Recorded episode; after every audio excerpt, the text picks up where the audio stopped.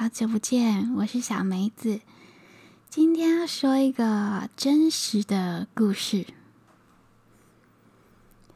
一九九六年十一月三十日，农历十月二十日，佘世友在永兴镇沈家冲一座小桥旁的草丛，发现了一个冻得奄奄一息的婴儿。他的胸口插着一张小纸条，上面写着：“十月二十日。”晚上十二点，家住四川省双流县三星镇的佘世友，当年三十岁，因为家里很穷，一直找不到对象。如果收养这个孩子，恐怕就更没有人愿意嫁给他了。看着怀中小猫一样嘤嘤哭泣的婴儿，佘世友好几次抱起又放下，转身走了又回头。这个小生命已经浑身冰冷，哭声微弱。如果不管它，可能随时都会没命了。佘世友咬咬牙，他再次抱起婴儿，叹了口气说：“我吃什么，你就跟着我吃什么吧。”佘世友给孩子取名佘艳，因为他是秋天丰收季节出生的孩子。一个单身汉当起了爸爸。没有母奶，也买不起奶粉，只能喂米汤。因此，蛇燕从小就体弱多病，但是它非常乖巧懂事。日子过得很快，春去春又回。蛇燕如同苦藤上的一朵小花，慢慢长大了。它长得出奇的乖巧聪明，邻居都说捡来的娃娃智商高，大家都很喜欢它。尽管啊，他从小就体弱多病，在爸爸的担惊受怕中，蛇燕还是长大了。苦命的孩子的确不一般。从五岁起，他就懂得帮爸爸分担家务，洗衣、煮饭、割草，他样样做得好。他知道自己跟别的孩子不一样，他要很乖很乖，不让爸爸多一点点担心，生一点点的气。很快，蛇燕上小学了。佘艳知道自己要好好学习，要上进，要考第一名，让不识字的爸爸在村里脸上也会有光。因此，他从来没让爸爸失望过。他给爸爸唱歌，把学校里发生的趣事一样一样的说给爸爸听，把获得的小红花仔仔细细的贴在墙上，偶尔啊还会调皮的出题考倒爸爸。每当看到爸爸脸上的笑容，他会暗自满足。虽然他不能像别的孩子一样也有妈妈，但是能和爸爸这样快乐的生活下去，也很幸福了。幸福的日子总是过得特别快。二零零五年五月，蛇燕开始经常流鼻血。有一天早晨，蛇燕正在洗脸，突然发现脸盆的洗脸水变得红红的。一看是鼻子里的血正在往下滴，不管采用什么方法都止不住鼻血。于是爸爸带他到卫生所去打针，可尽管打了针还是不见效，鼻血还是流不停。他的腿上还出现了大量的红斑点，医生让他赶紧到大医院去做检查。于是他们马上赶到成都的大医院，当时正好遇上看诊的高峰。他们只能坐在长椅上，按住鼻子，慢慢等。然而，鼻血却像两条线，一直往下掉，染红了地板。他觉得不好意思，只好端起一个脸盆接血。才不到十分钟，盆子里的血就成了一半。有医生见状，连忙带孩子去检查。检查后，医生开出了病危通知单，他得到了急性白血病。这种病的医疗费用是非常庞大的，大约需要三十万元。佘世友一听傻了，看着病床上的女儿，他没办法想太多，他只有一个念头：救女儿。于是他跟所有的亲戚朋友借钱，但这凑来的钱也只是杯水车薪，距离三十万还是太遥远，太遥远。于是他决定卖掉家里唯一能换钱的土坯房。可是因为房子太过破旧，一时找不到买主。蛇燕看着父亲那双忧郁的眼睛和日渐消瘦的脸，他的心里总有一种酸楚的感觉。有一次，蛇燕拉着爸爸的手，话还未出，眼泪就先掉了下来。他缓缓地跟爸爸说：“爸爸，我想死。”父亲一脸惊愕地看着他说：“你才八岁，为啥要死？我是捡来的孩子，大家都说我命贱，害不起这病。你让我出院吧，等我死了，就把我葬在咱家后面的山坡上。我不想离开爸爸。”蛇室友听到女儿不断哽咽着说出这些话，他猛地瘫坐在了椅子上，不知道该说些什么。他觉得自己实在太无能了，怎么连三十万都凑不齐？怎么能过成这样，连自己的孩子都救不了？他真的不知道该怎么办了。想了想之后，蛇室友还是不愿放弃，他继续在外筹钱，同时在打了好几份工。可他不知道的是，就在这时，八岁的蛇燕已经代替自己不识字的爸爸，在病历上签了。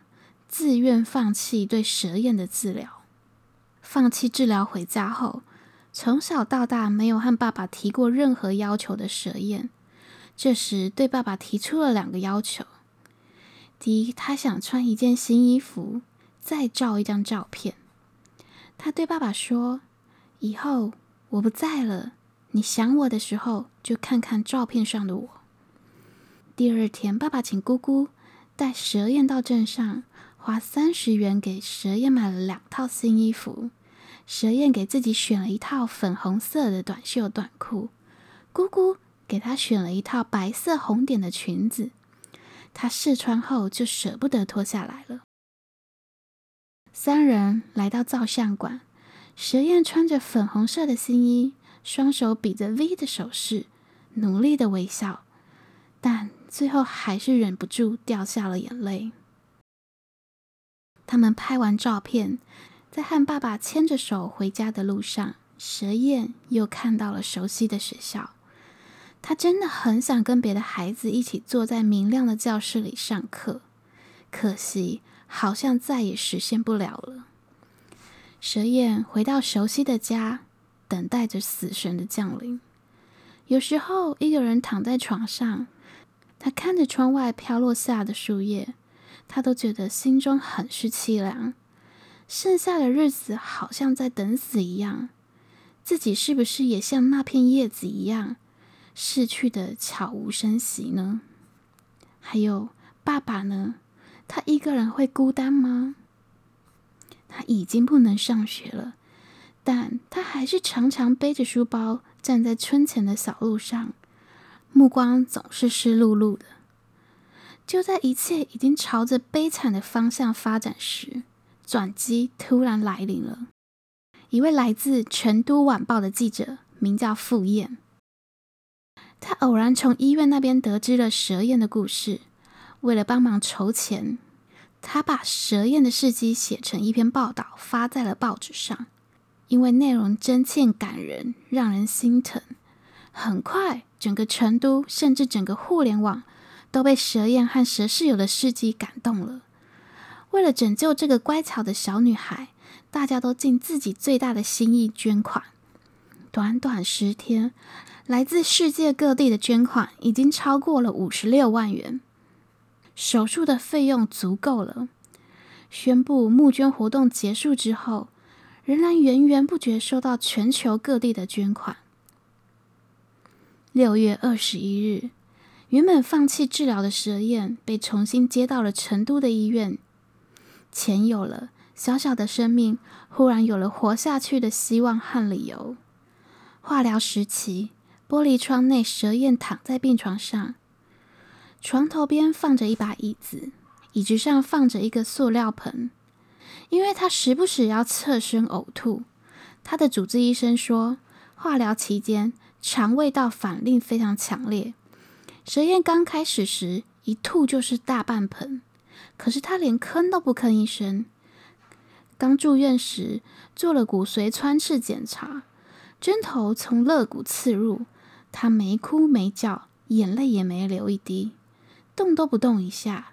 这小女孩的坚强感动了所有医护人员。蛇燕从来没有体会过母爱，而她的主治医生叫徐明。有天，他对蛇燕说：“蛇燕，来当我的女儿吧。”蛇燕眼睛一眨，泪珠一下就涌了出来。第二天，当徐明医生来到他的床前时，蛇燕竟羞答答的叫了一声“徐妈妈”。徐明开始一愣，继而笑颜逐开，甜甜的回了一声：“哎，女儿乖。”徐明医生对蛇燕说：“等你病好了，妈妈带你去吃肯德基。”蛇燕满眼的迷茫，她实在想象不出肯德基到底是什么样子的鸡。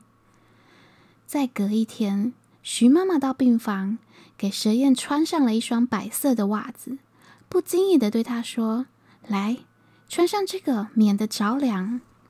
蛇燕开心地说：“妈妈，这是我第一次穿袜子。”徐明医生瞬间觉得自己的心里像针扎一样难受，然后问他：“告诉妈妈，你还想要什么？”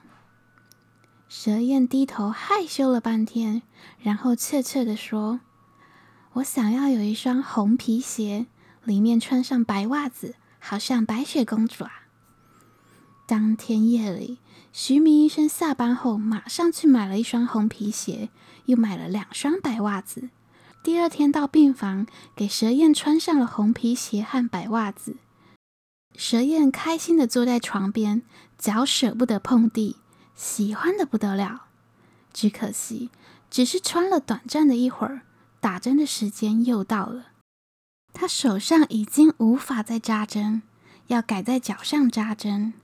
因此，才穿了一会儿的鞋袜又脱了下来。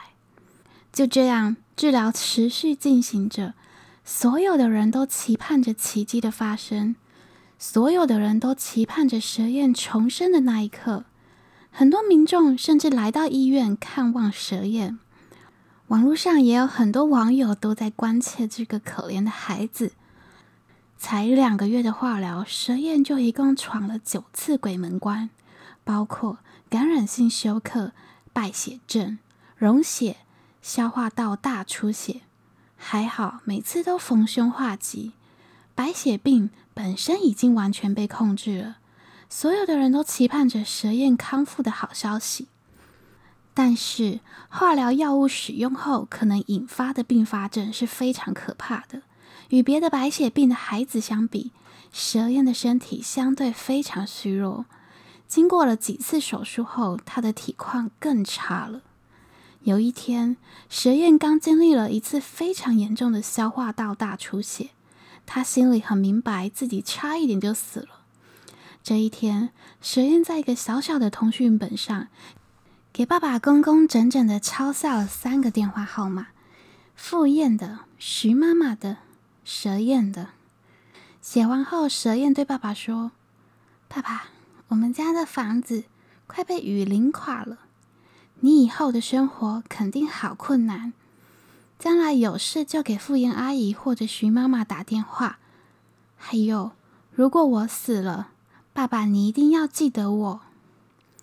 蛇室友听了，极度难过的回答他：“你要是死了，我就去跳楼。”八月二十日清晨，蛇燕问记者傅燕。阿姨，你告诉我，他们为什么要给我捐钱啊？因为他们都是善良的人呢。阿姨，我也想当善良的人。你自然是善良的人，善良的人互相帮助，就会变得更加善良。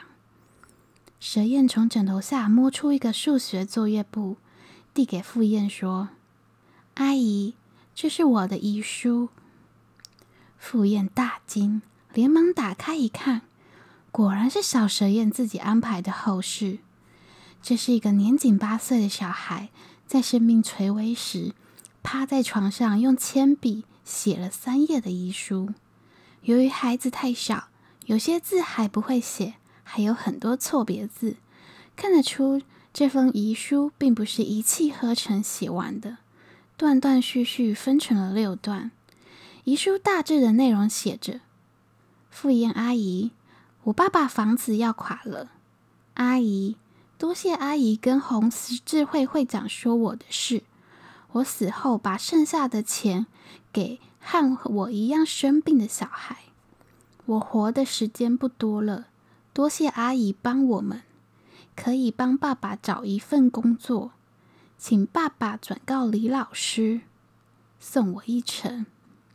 日后再见，阿姨再见，我们在梦中见，大家再见。大家帮我的好心人，我日后都不会忘记这片心。李老师，我很想回去学校看你一面，但我在病床上。徐阿姨不让我回去，爸爸不要生气，不要跳楼。傅阿姨，你要看好我爸爸。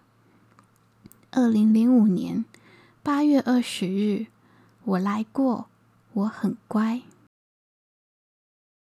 这封遗书让傅燕看得泪流满面，泣不成声。八月二十二日，由于消化道出血。蛇燕几乎一个月不能吃东西，只能靠着点滴支撑着。蛇燕饿得受不了，他拿了一小块方便面放进嘴巴里吃。很快，消化道出血加重，医生护士紧急给他输血。看着蛇燕腹痛难忍、痛苦不堪的样子，很多医生和护士都哭了，大家都想帮他分担痛苦。蛇燕的腹部疼痛难忍，因此他哀求着对所有的医生护士说：“让我死吧，我难受。”医生护士们安慰着他，让他再坚持一下，很快就好了。但最后，蛇燕还是离开了这个世界。医生在他停止呼吸之后，仍然继续的抢救了八十分钟，最终，也没能救回这个幼小的生命。八岁的小蛇燕终于远离了病魔的摧残。所有人都无法接受这个事实。记者傅燕摸着蛇燕渐渐冰冷的小脸，他想到再也不能听到她叫阿姨，再也无法看见他的笑容，他泣不成声。网络上每个网站的贴文下面都有上万条回应，花圈如山。吊词四海，一位网友哀悼着：“孩子，你本来就是天上的小天使，张开小翅膀，开心的飞去吧。”八月二十六日，蛇宴的葬礼在雨中举行，整个成都仿佛都在为他流泪。东郊殡仪馆火化大厅内外站满了湿漉漉的民众。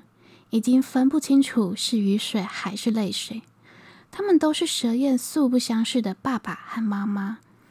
为了让这个一出生就被遗弃的小女孩，最后离去时不至于太孤单，来自四面八方的爸爸妈妈们纷纷默默冒雨前来送行。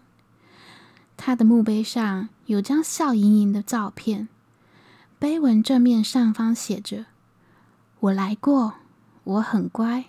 一九九六年十一月三十日到二零零五年八月二十二日，墓碑后面刻着关于蛇夜的身世介绍。最后两句是：在她有生之年，感受到了人世的温暖。小姑娘，请安息，天堂有你更美丽。遵照了小蛇燕的遗愿。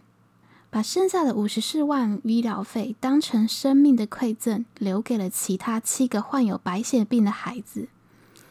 九月二十四日，第一个接受蛇燕馈赠的女孩叫徐黎，在华西医大成功进行手术。他康复后想对蛇燕说：“我接受了你的生命赠予，谢谢蛇燕妹妹，你一定在天堂看着我们。”请你放心，以后我们的墓碑上照样刻着“我来过，我很乖”。故事说完了。这是一个新的系列，其实我一直有一些真实故事想跟大家分享，所以之后呢，就会偶尔穿插一些真实的故事。今天这个故事第一次听到的时候，我就落泪了。我哭的一边是被女孩感动，一边是觉得自己很可悲。长这么大，内心却比不上一个八岁的小女孩坚强。如果一个人来到世界有目的的话，那蛇宴的目的就是要提醒我们这些酸民肥仔自己到底有多幸福吧。但这个坚强的小女孩也有脆弱的一面。她曾经问记者说：“为什么她的亲生父母要抛弃她？是因为她生病吗？生病就不值得被爱了吗？”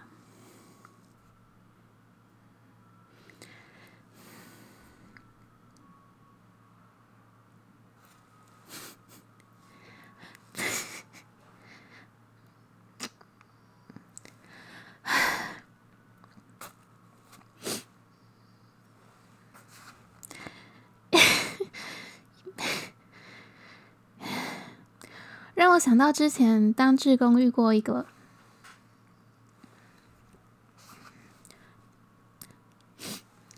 暂停暂停，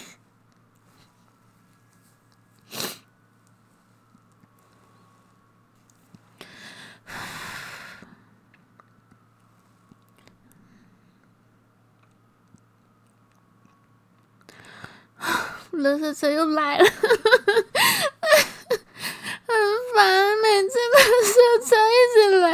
打扰我录音。过完年了，这车又特别多，我干嘛哭？好烦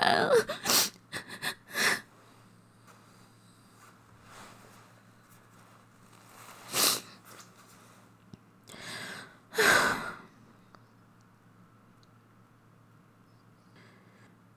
让我想到之前。啊，sorry，我为了平复情绪花了十分钟。反正就是让我想到之前当志工的时候，我遇到过一个被收容的小女孩，她也问过我类似的问题。她问我说：“她是不是长得很丑？”我说很可爱呀，怎么会丑呢？他接着又问：“那为什么他的爸爸妈妈不要他？”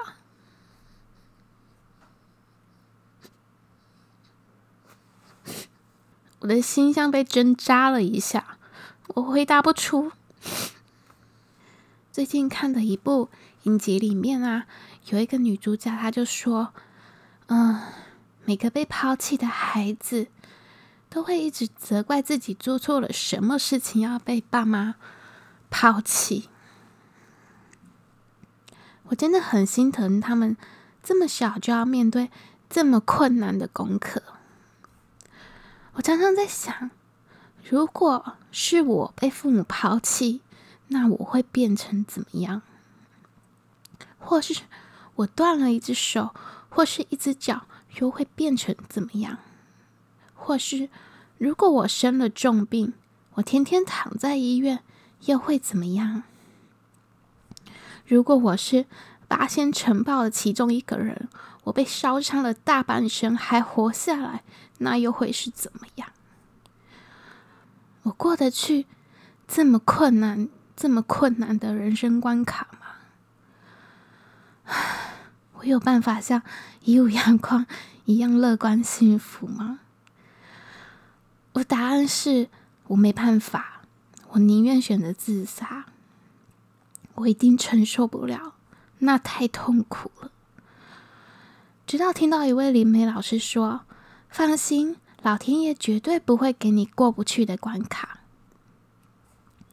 ”我才庆幸，还好我是个草莓，老天爷一定不会给草莓太困难的关卡。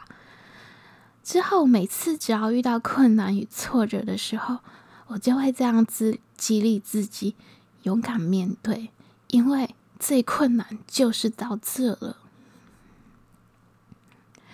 每个人在这世上都有很多很多的功课要做。你现在觉得太困难，你逃避不做，老天爷就会用更激烈的办法逼你面对。你不要期待，或者是等着别人会来救你。这也是我最近看的，就是我刚刚提到的一部影集，叫《The End of the Fucking World》，里面更深刻认知到的事情。影集中文叫什么？嗯，去你的世界末日。我的英文很好的朋友说，每次谈论影集或是电影的时候，都要先说英文。然后最好再假装想不起中文翻译，这样感觉比较时尚。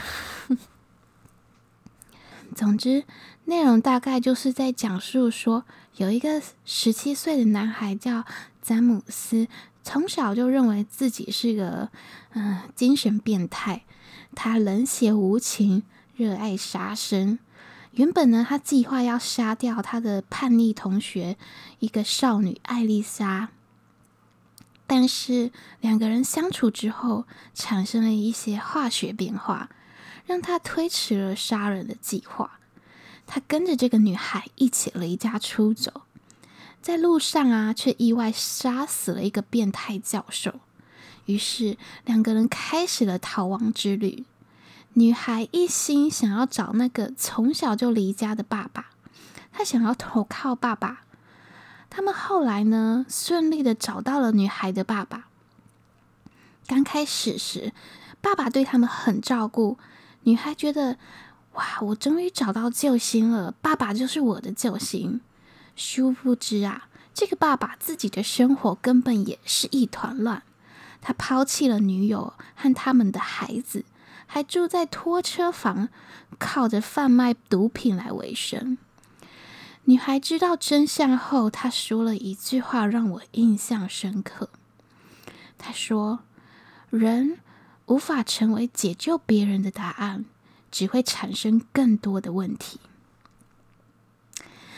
我想想，真的是这样子，尤其是很多人在寻找伴侣的时候，真的不需要太着急。很多长辈喜欢对新婚夫妻说：“婚姻就是。”零点五加零点五等于一，我心想，零点五你妹啦！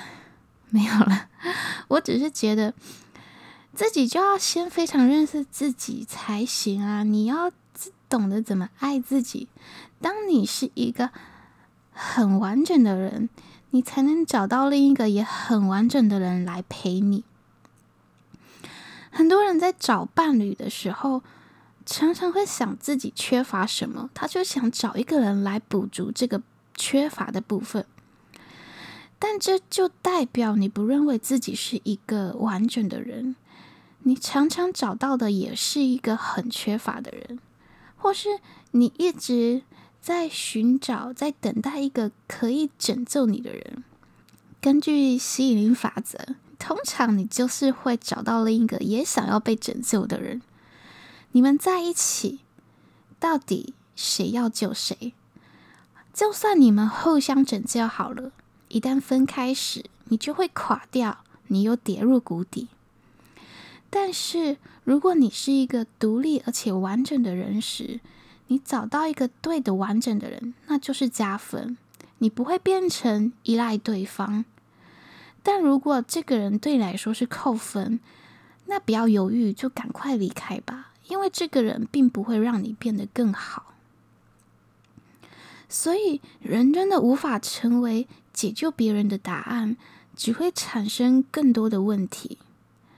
也许有听众说：“可是我都转职魔法师了，还没交过女友。”哎，哦，那很抱歉，那你可能有点急，一定是哪里出了问题。你私下密我，我们一起研究一下。啊，怎么会扯到这里啦？唉，话说回来，如果你家也有很年轻就过世的亲人或是毛小孩，不要太难过了，请相信他们一定是来传播欢乐与爱，并且出功课给我们的天使。天使任务结束，出完功课，他就回天上去啦。嘿，这些天使来过，他们带来的那些欢乐与爱，你永远记得，对吗？祝福你，晚安。